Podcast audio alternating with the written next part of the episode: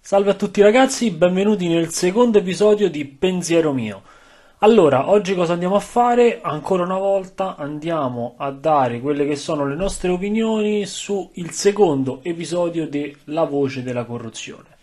Allora, io mi sono appuntato giusto due cosette, non so se si vedono, beh, penso di sì, molto sfocate. Comunque, ho appuntato due cose, perché l'episodio l'ho visto direttamente con Steph Kirian sul server de- dell'Antro del Dungeon Master, e domenica mattina, non so se replicherà l'appuntamento per i prossimi episodi, ma è stata sicuramente un'iniziativa molto carina per stringere un po' la community. Allora, cominciamo subito e non perdiamo tempo. Prima cosa che mi è piaciuta, la prima cosa è sicuramente la descrizione in terza persona. Io sono molto legato alla prima, devo essere onesto, però per quello che è sembrato essere il progetto Teatro della Mente, forse la terza persona è stata adatta, perlomeno quando è stata utilizzata. Perché dico quando è stata utilizzata? Perché c'è stata molta alternanza.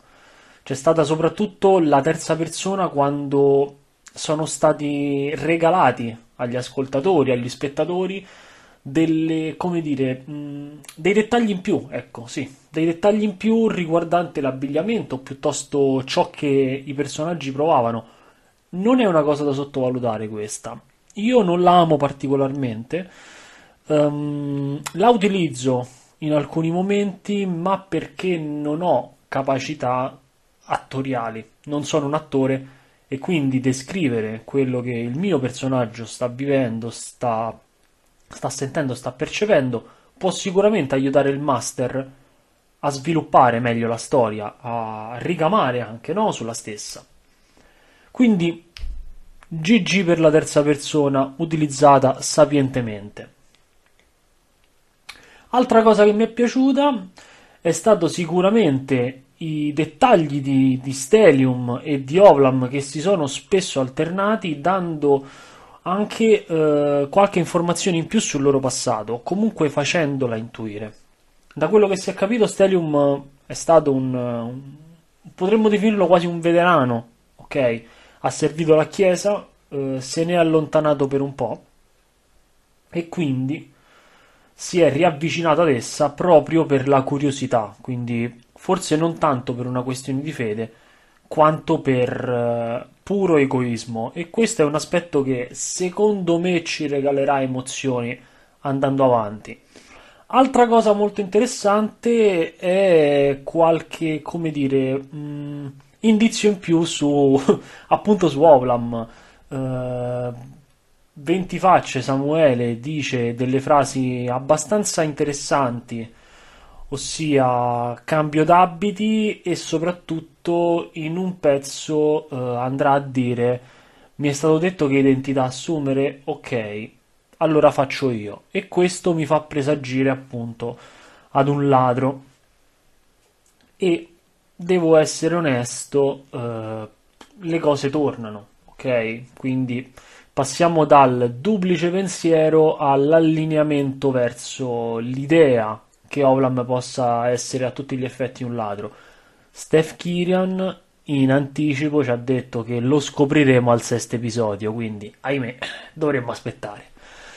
Poi, che dire, altra cosa che mi è piaciuto, il fatto che Steph abbia fatto lanciare un, un tiro su quelle che erano le sensazioni provocate dal, dal, dalla scoperta di questo tomo, senza dire effettivamente quale statistica utilizzare, quindi ha fatto una sorta di, di tiro nascosto fatto direttamente dal giocatore, ed è una mossa che mi è piaciuta. In molte occasioni in passato ho utilizzato il tiro nascosto, molti master tendono a non usarlo perché lo ritengono una sorta di segreto al tavolo e che quindi questo non debba esistere. Però ritengo che fare qualche tiro dietro lo schermo di nascosto, o anche fingere di fare dei tiri, possa tenere sull'attenti anche i giocatori che si distraggono più facilmente. Quindi è un mezzo sicuramente molto utile e molto interessante. La musica, che dire, la musica eh, come al solito è stata un... ottima, è stata ben gestita. Ho avuto modo di scambiare due parole con eh, Nomana Music e mi ha detto che la musica è stata aggiunta in post-produzione e quindi, che dire, ehm, pensavo fosse stata utilizzata direttamente all'interno della sessione, quindi ho, nello scorso episodio ho criticato, o meglio, detto la mia sul fatto che la musica forse quella del fight era poco convincente, ma in realtà ascoltandola su Spotify, e vi consiglio di andare a seguirli, eh, è già tutta disponibile, credo, perlomeno cinque, cinque brani sono disponibili, compresi quello del fight utilizzato nel primo episodio, e devo dire che effettivamente aveva una marcia in più rispetto a tutto il resto.